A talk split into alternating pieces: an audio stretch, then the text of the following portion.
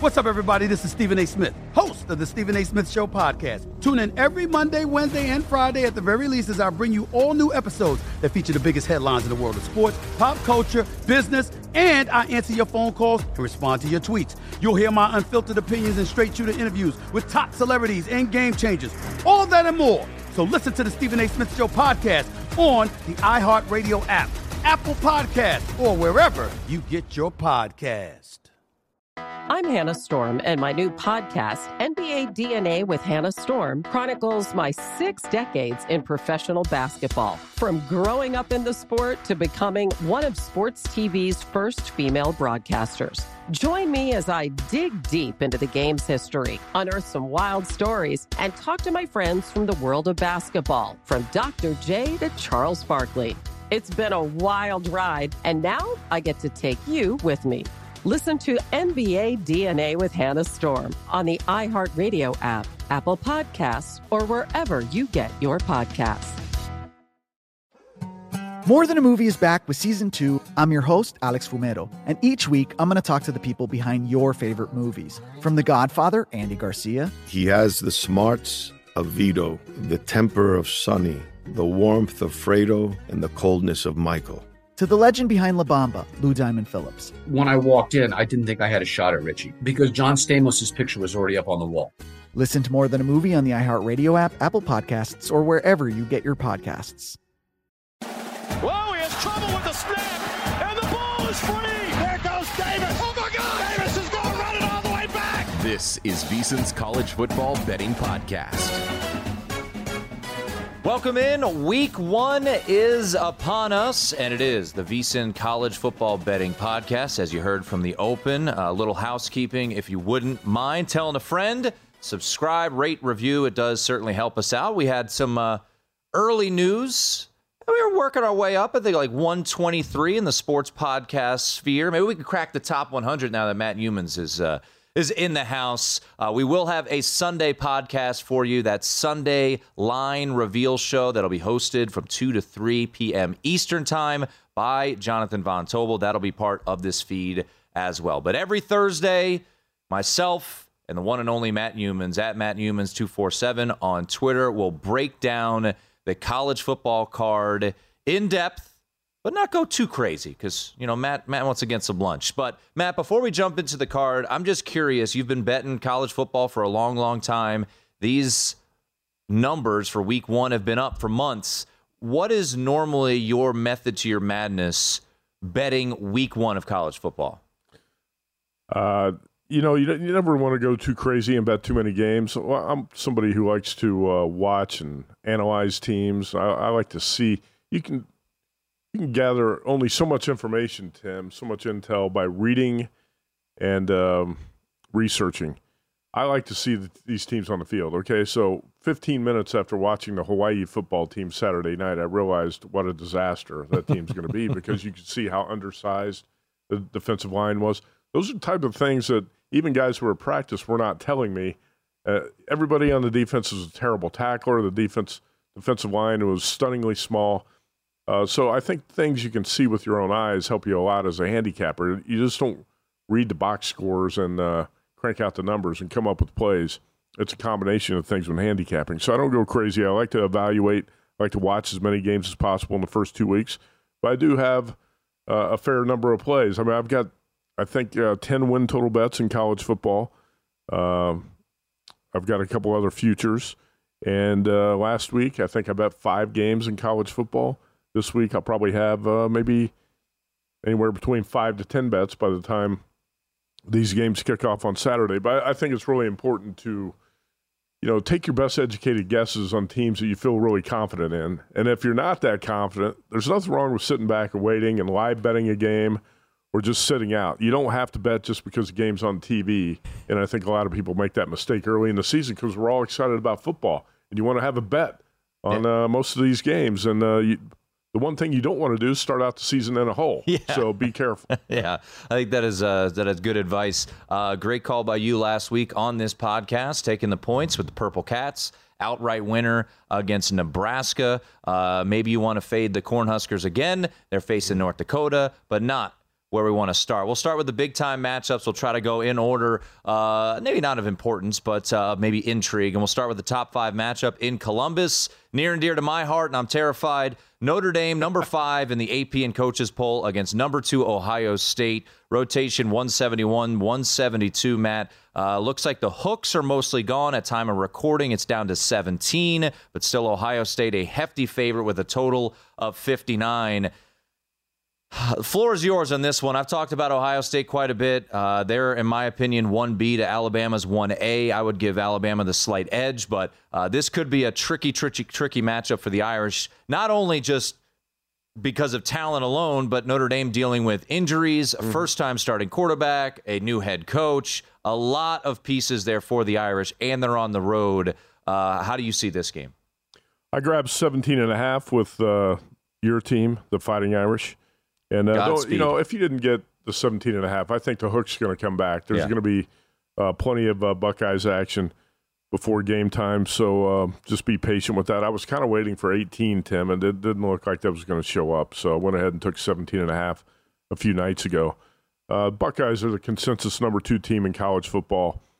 I think it's tough to envision this new look Notre Dame team as even a contender for the playoffs. I don't see it. It might get ugly early in this game.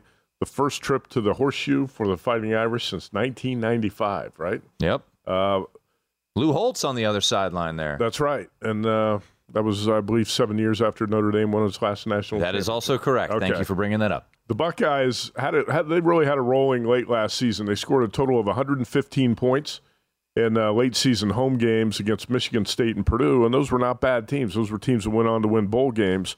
So I I can see where the respect uh, for the Ohio State offense is coming from on a national basis. C.J. Stroud's the Heisman Trophy favorite. TreVeyon Henderson, a running back. Jackson Smith and Jigba at uh, wide receiver. I don't think I pronounced that. No, that's right. And um, Ohio State's offense has the potential to be explosive. But when I look at Notre Dame here, I think that um, you got an Irish team that's really strong on the offensive and defensive lines, especially on the defensive line. And typically, when a team gets blown out, it's because they get overpowered at the line of scrimmage, and that's not shouldn't happen here with Notre Dame. It's not like uh, Ohio State. I think Ohio State's much better on both lines than it was last season. If you watch that Michigan game, it was kind of embarrassing the way the Buckeyes got pushed around in Ann Arbor. I'm not that concerned about Tyler Buchner, the sophomore quarterback. He's inexperienced, but he's played in a few big games. The problem is he doesn't have many playmakers around him. I know this is something you can talk about. You do have Michael Mayer at tight end, but you don't have the typical big time receivers that Notre Dame's had in the past uh, five or 10 years. You just don't see it right now. Uh, I think what you're going to have to do here from a Notre Dame perspective to stay in the game is to limit the big plays Ohio State has offensively, make them grind it out a little bit because they're going to get impatient if they can't get the big plays. You saw it happen early last season. Um, I think Notre Dame's strong enough. You got eight starters back on defense. Isaiah Foskey's a stud up front. First round pick. Yep. I think uh, I think the Irish can hang in this game with some luck. If you get a couple bounces to go their way, I think this could be a one score type of game in the fourth quarter. The Buckeyes are not unbeatable at home. They were 14 and a half point favorites against Oregon last year about this same time. I debated all week that week should I take the points with the Ducks? And we were all concerned because Kayvon Thibodeaux looked play. like he was not going to play, and he didn't play. I still took the points with the Ducks, and they won the game 35 28. I'm not saying the Irish are going to win this game, but 17 and a half is a big number here, and I think Marcus Freeman can find a way to uh, scheme his defense to just to keep this game competitive. Well, remember this uh, during a press conference earlier in the week, Matt. He was uh, alerted of the point spread and wrote it down. So, you know, come late in this game, a la the college football playoff a couple years ago when both you and I grabbed the 17 and a half with Notre Dame against Alabama. Still sweating. From Got a little, uh, got a little lucky there. A little lucky to get that, uh, get that cover. Um, you know, a couple key parts on Notre Dame before we jump to the next game. Brandon Joseph, the transfer from Northwestern, from all accounts, has looked phenomenal. Uh, they're trying to fill the void of Kyle Hamilton. Remember this, Matt. Kyle Hamilton missed the last six games of the season last year, so this is a defense that had to live without the first first round pick and Kyle Hamilton.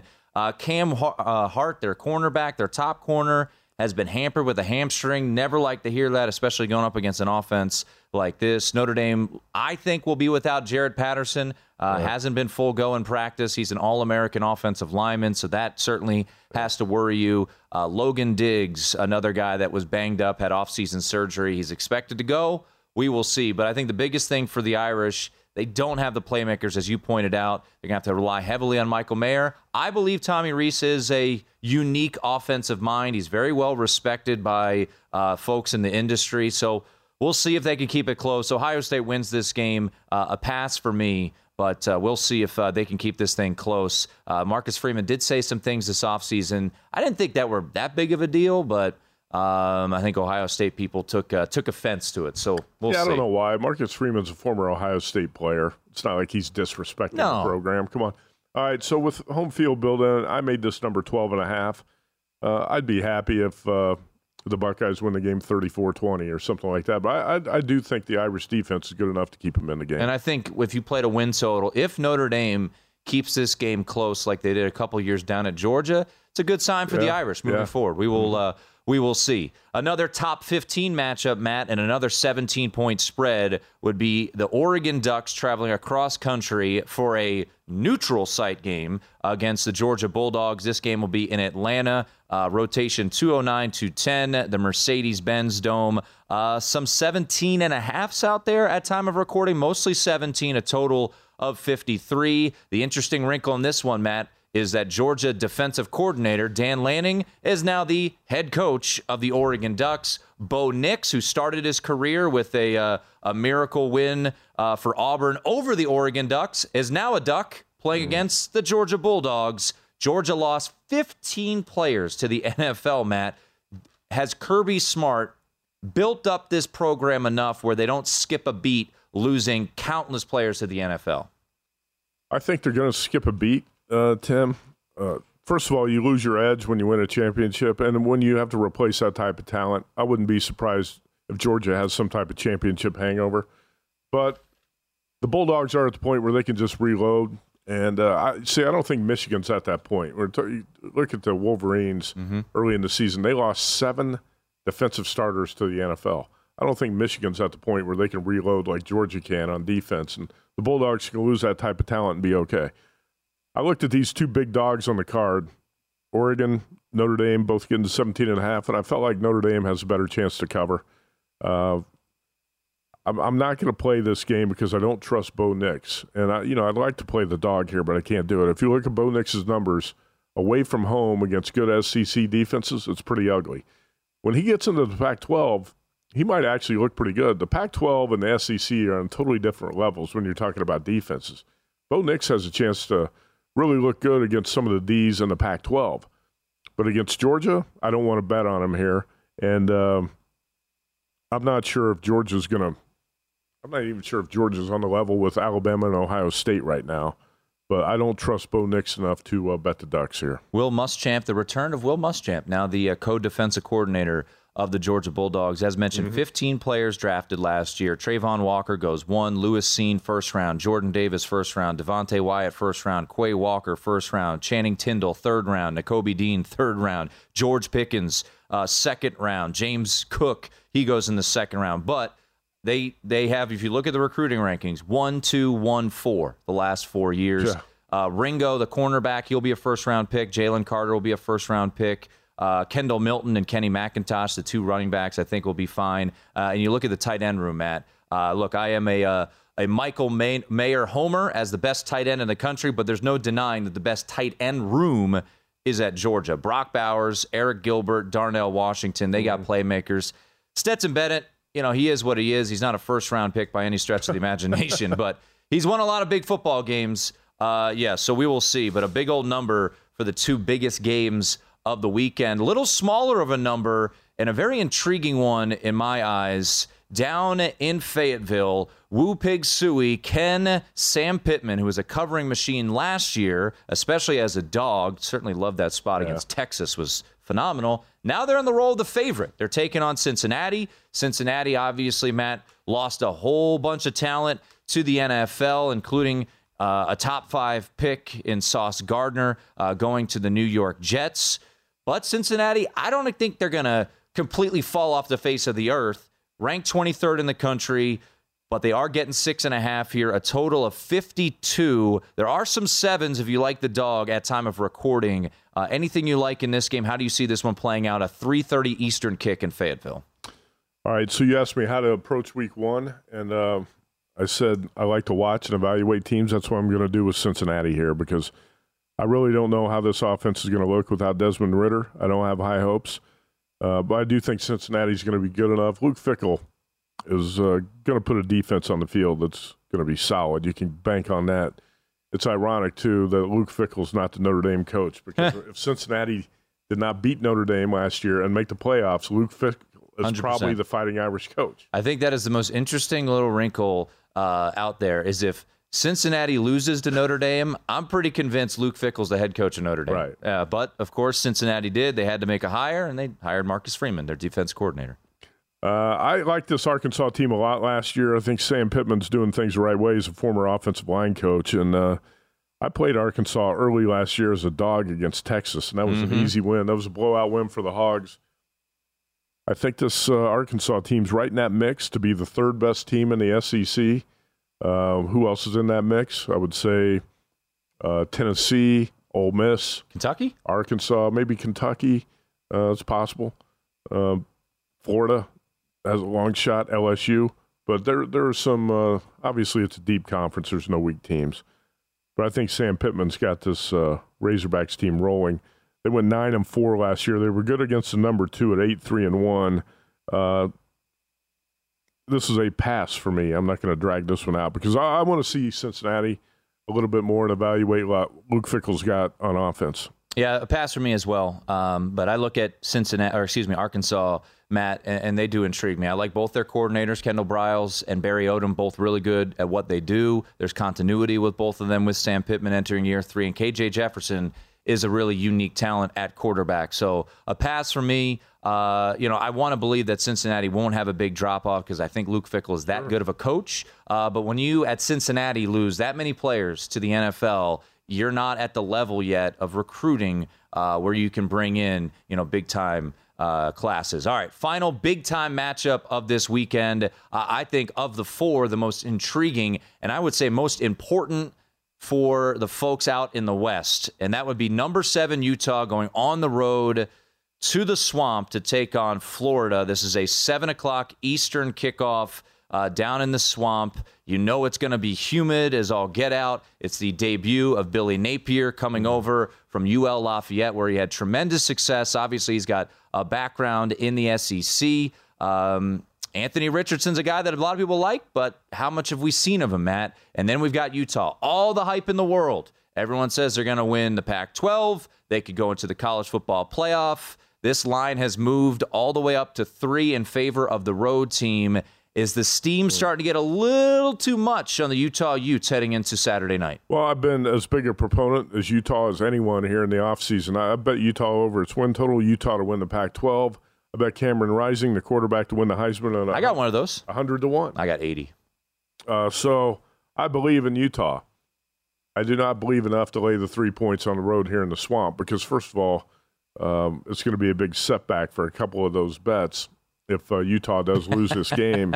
So you already have a little bit invested. I don't like to play road favorites, uh, especially don't like this situation for one reason that you mentioned that I think uh, my, some people might not have caught there.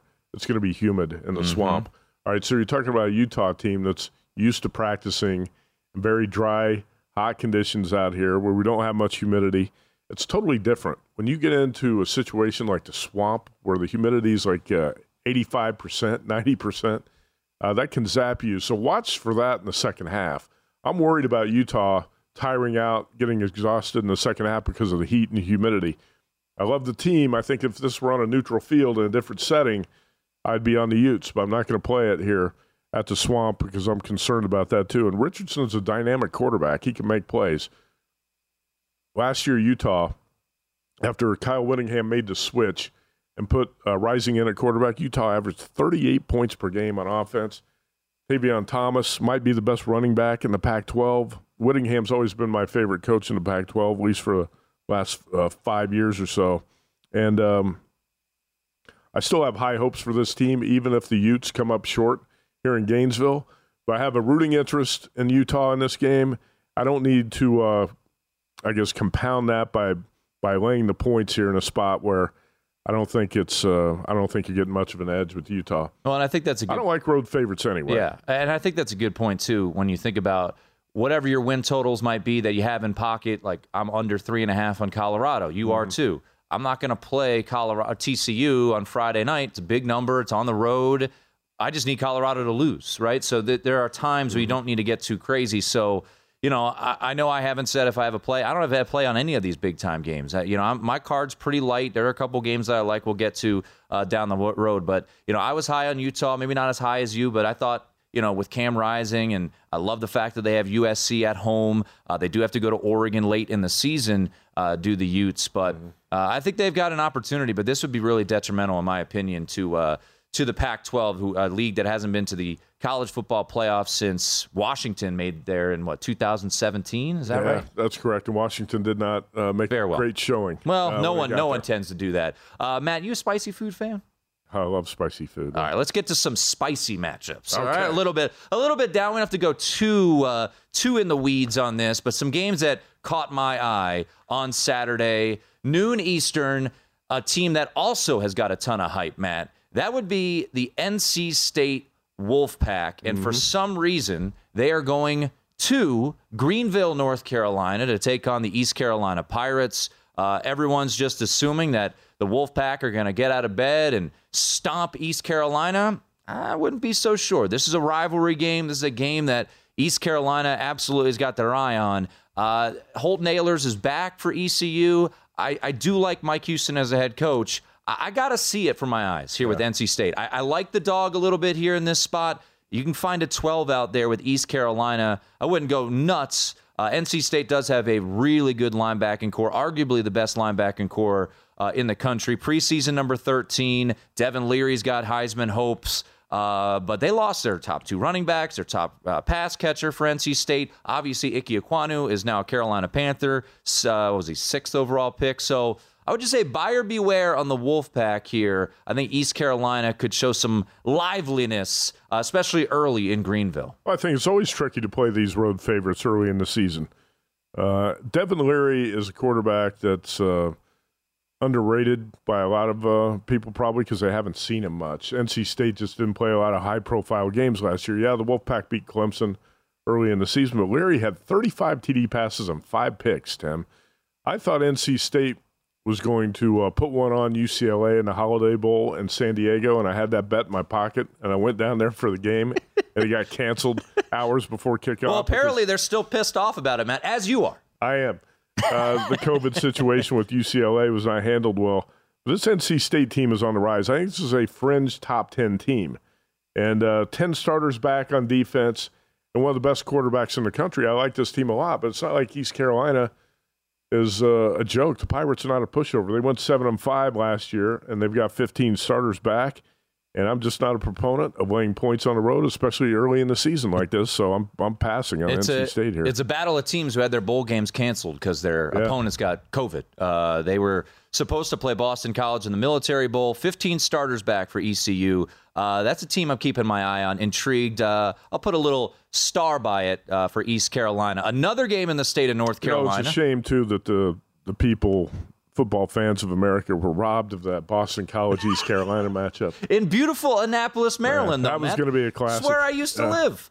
Um, all right, another spicy matchup: North Carolina at Appalachian State. We saw some movement in favor of the boys from Boone. This one will be at App State. App State did not play last week, while North Carolina, I thought, put together a very lackluster performance sure. against a shorthanded FCS team in Florida A&M. Uh, this is a bet that I've made. Maybe it's a bit square. I took the home team in this one. I got them on the money line earlier this week at even money. Uh, you can find that. Uh, there's some picks out there. There's some plus ones. Uh, I know people have looked at the total as a possibility in this one because UNC is allergic to playing defense, yeah. but has some playmakers on offense. App State brings back Chase Brice for what feels like his 17th stint as a quarterback in uh, in college football. They've got a solid offensive line, two running backs that combined for over 2,000 yards last year. Uh, I like the boys from Boone. A noon start time. This thing will be rocking down there in Appalachian State. Uh, I will take App State, uh, a team. You know, it's it's a misconception that if you get a game under your belt, that's a good thing. Now App State has had a little bit of tape on this UNC team. Uh, I'll take Appalachian State in this team as a short home dog. Yeah, the misconception is, and I think Ralph Michaels, Wes Reynolds yeah. might have tweeted this out as well.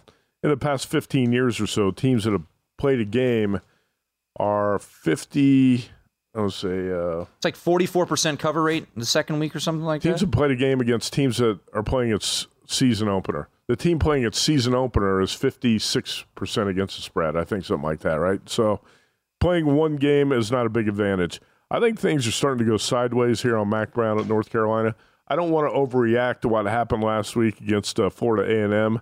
I think that might have been a case of the Tar Heels being a little flat, maybe taking that game for granted, and. Uh, they did pile on some points late in the game to make the score look a little bit more respectable. I lean App State and the over, but for the record, I did not play this. Yeah, I would look at the over as well, but I am in on App State. I'll, we'll rifle through these. Uh, I'll, say the next three, and you can get a couple thoughts if if you uh, have any uh, opinion one way or the other. Houston's a team, Matt, top 25 preseason in the AP poll, favorites to win the American Athletic Conferences. But the Cougars have a tricky one uh, at the Alamo Dome against UTSA. This line has moved in favor of the Roadrunners, mm-hmm. plus four, total of 64 and a half. Sunday night, another little spicy matchup. Florida State and LSU in the Superdome. Uh, I know this is one that you intrigues you. LSU lay in three, and then late night on Saturday.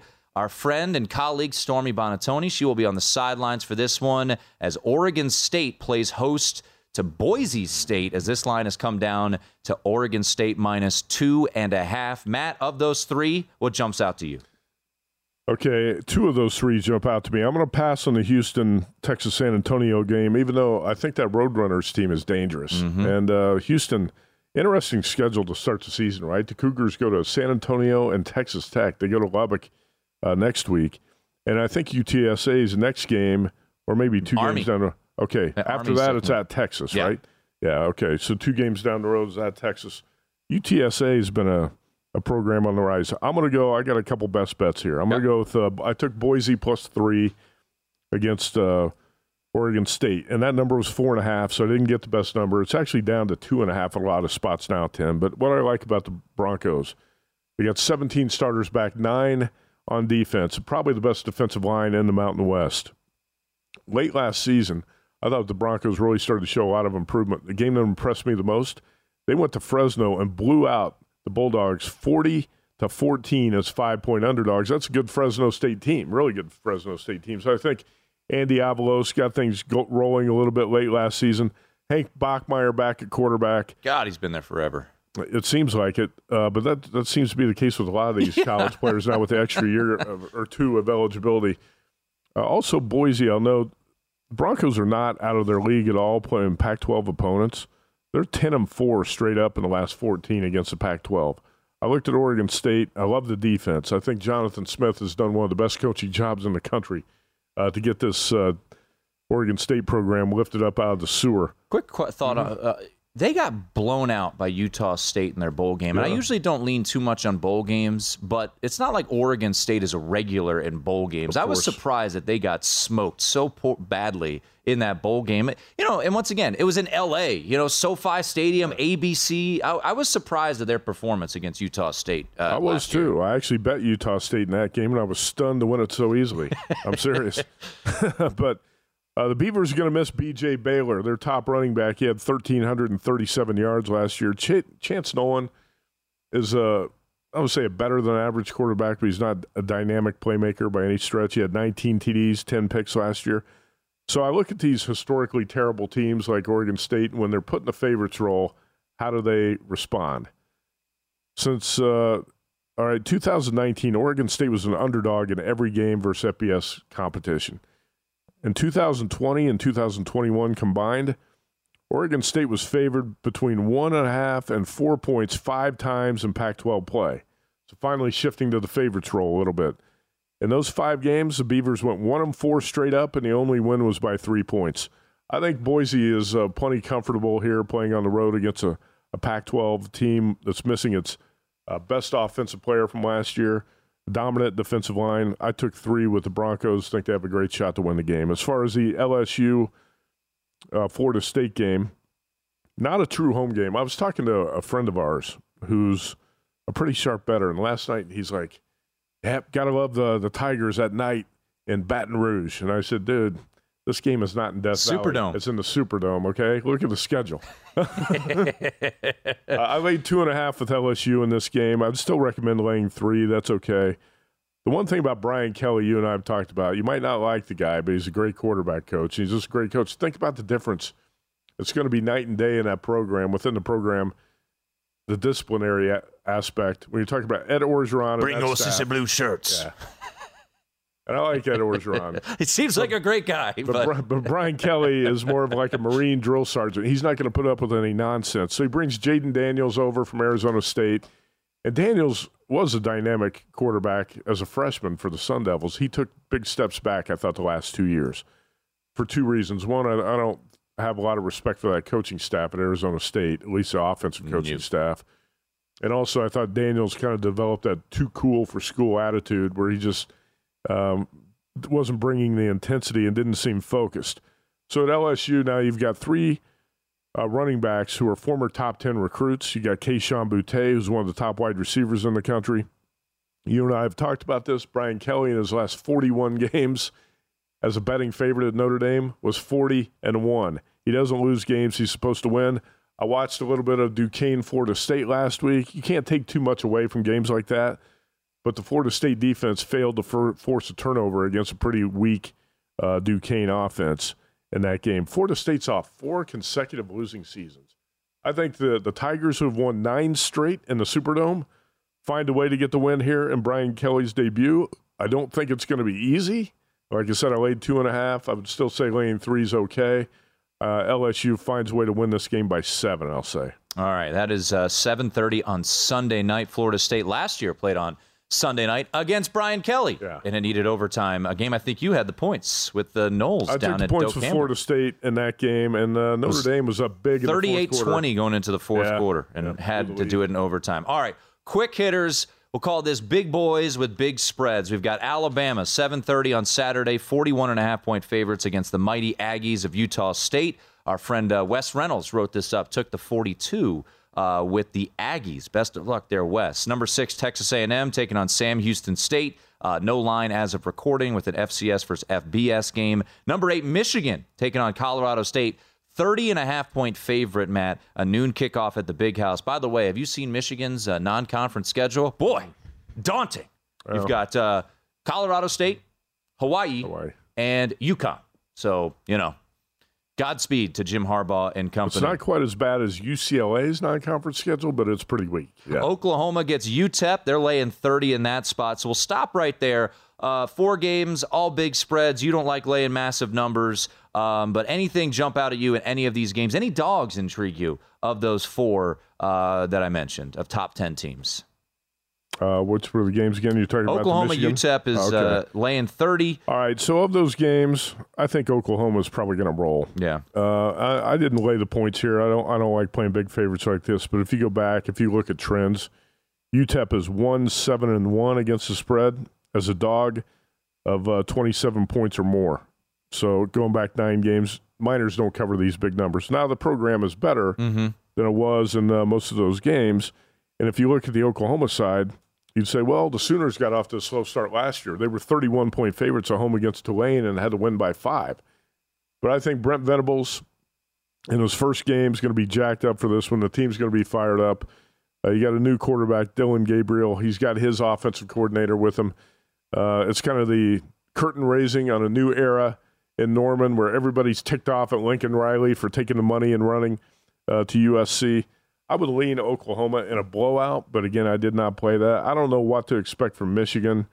This is the Cade McNamara performance, right? Right. Next week is the J.J. McCarthy because that seems normal. Jim Harbaugh experiments with his quarterbacks a little bit too much. You got to find a guy, make a decision, and stick with them. And I think uh, McNamara might be feeling a little bit of pressure to really produce Yeah. this week. It's like an audition. I think he's a favorite to win the job anyway, which is why he's starting the first game. Uh, but No, I think of those games, I would probably lean with the Oklahoma winning in a blowout. And UTEP, as we mentioned the trend a little bit before, they're a team that did play last week, and they were unimpressive. Lost to North Texas, shut out in the second half at home.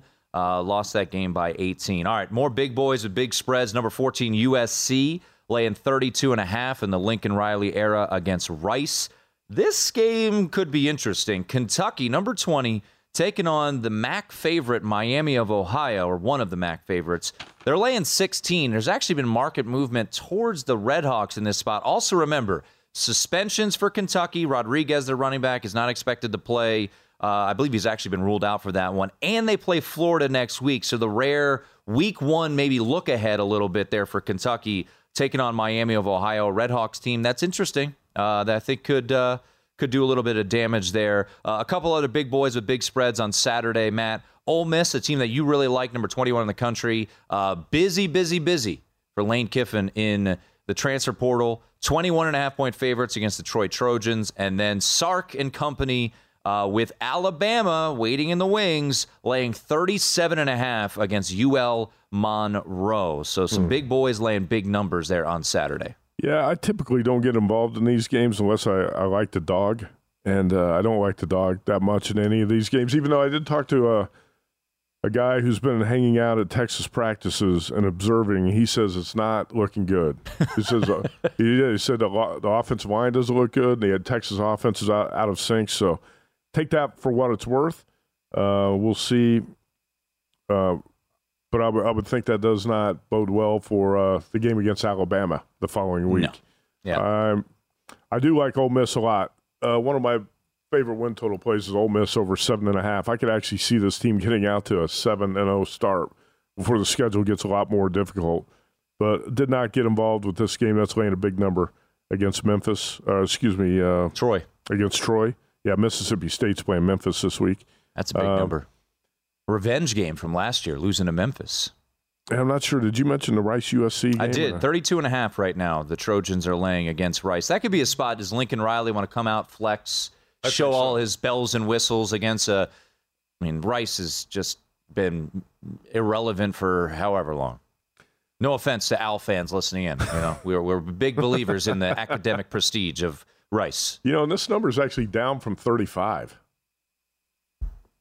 So there are a few betters taking bites with the Owls on this one. I, I don't think I would. And uh, USC is going to be a team when you go forward. Look at the over in most of the games because I don't. We don't know how good the defense is. Defense was dismal at the end of uh, last season. UCLA dropped a 62 point bomb on the Trojans. Uh, I think you're going to see USC score 50 plus in games like this, Tim.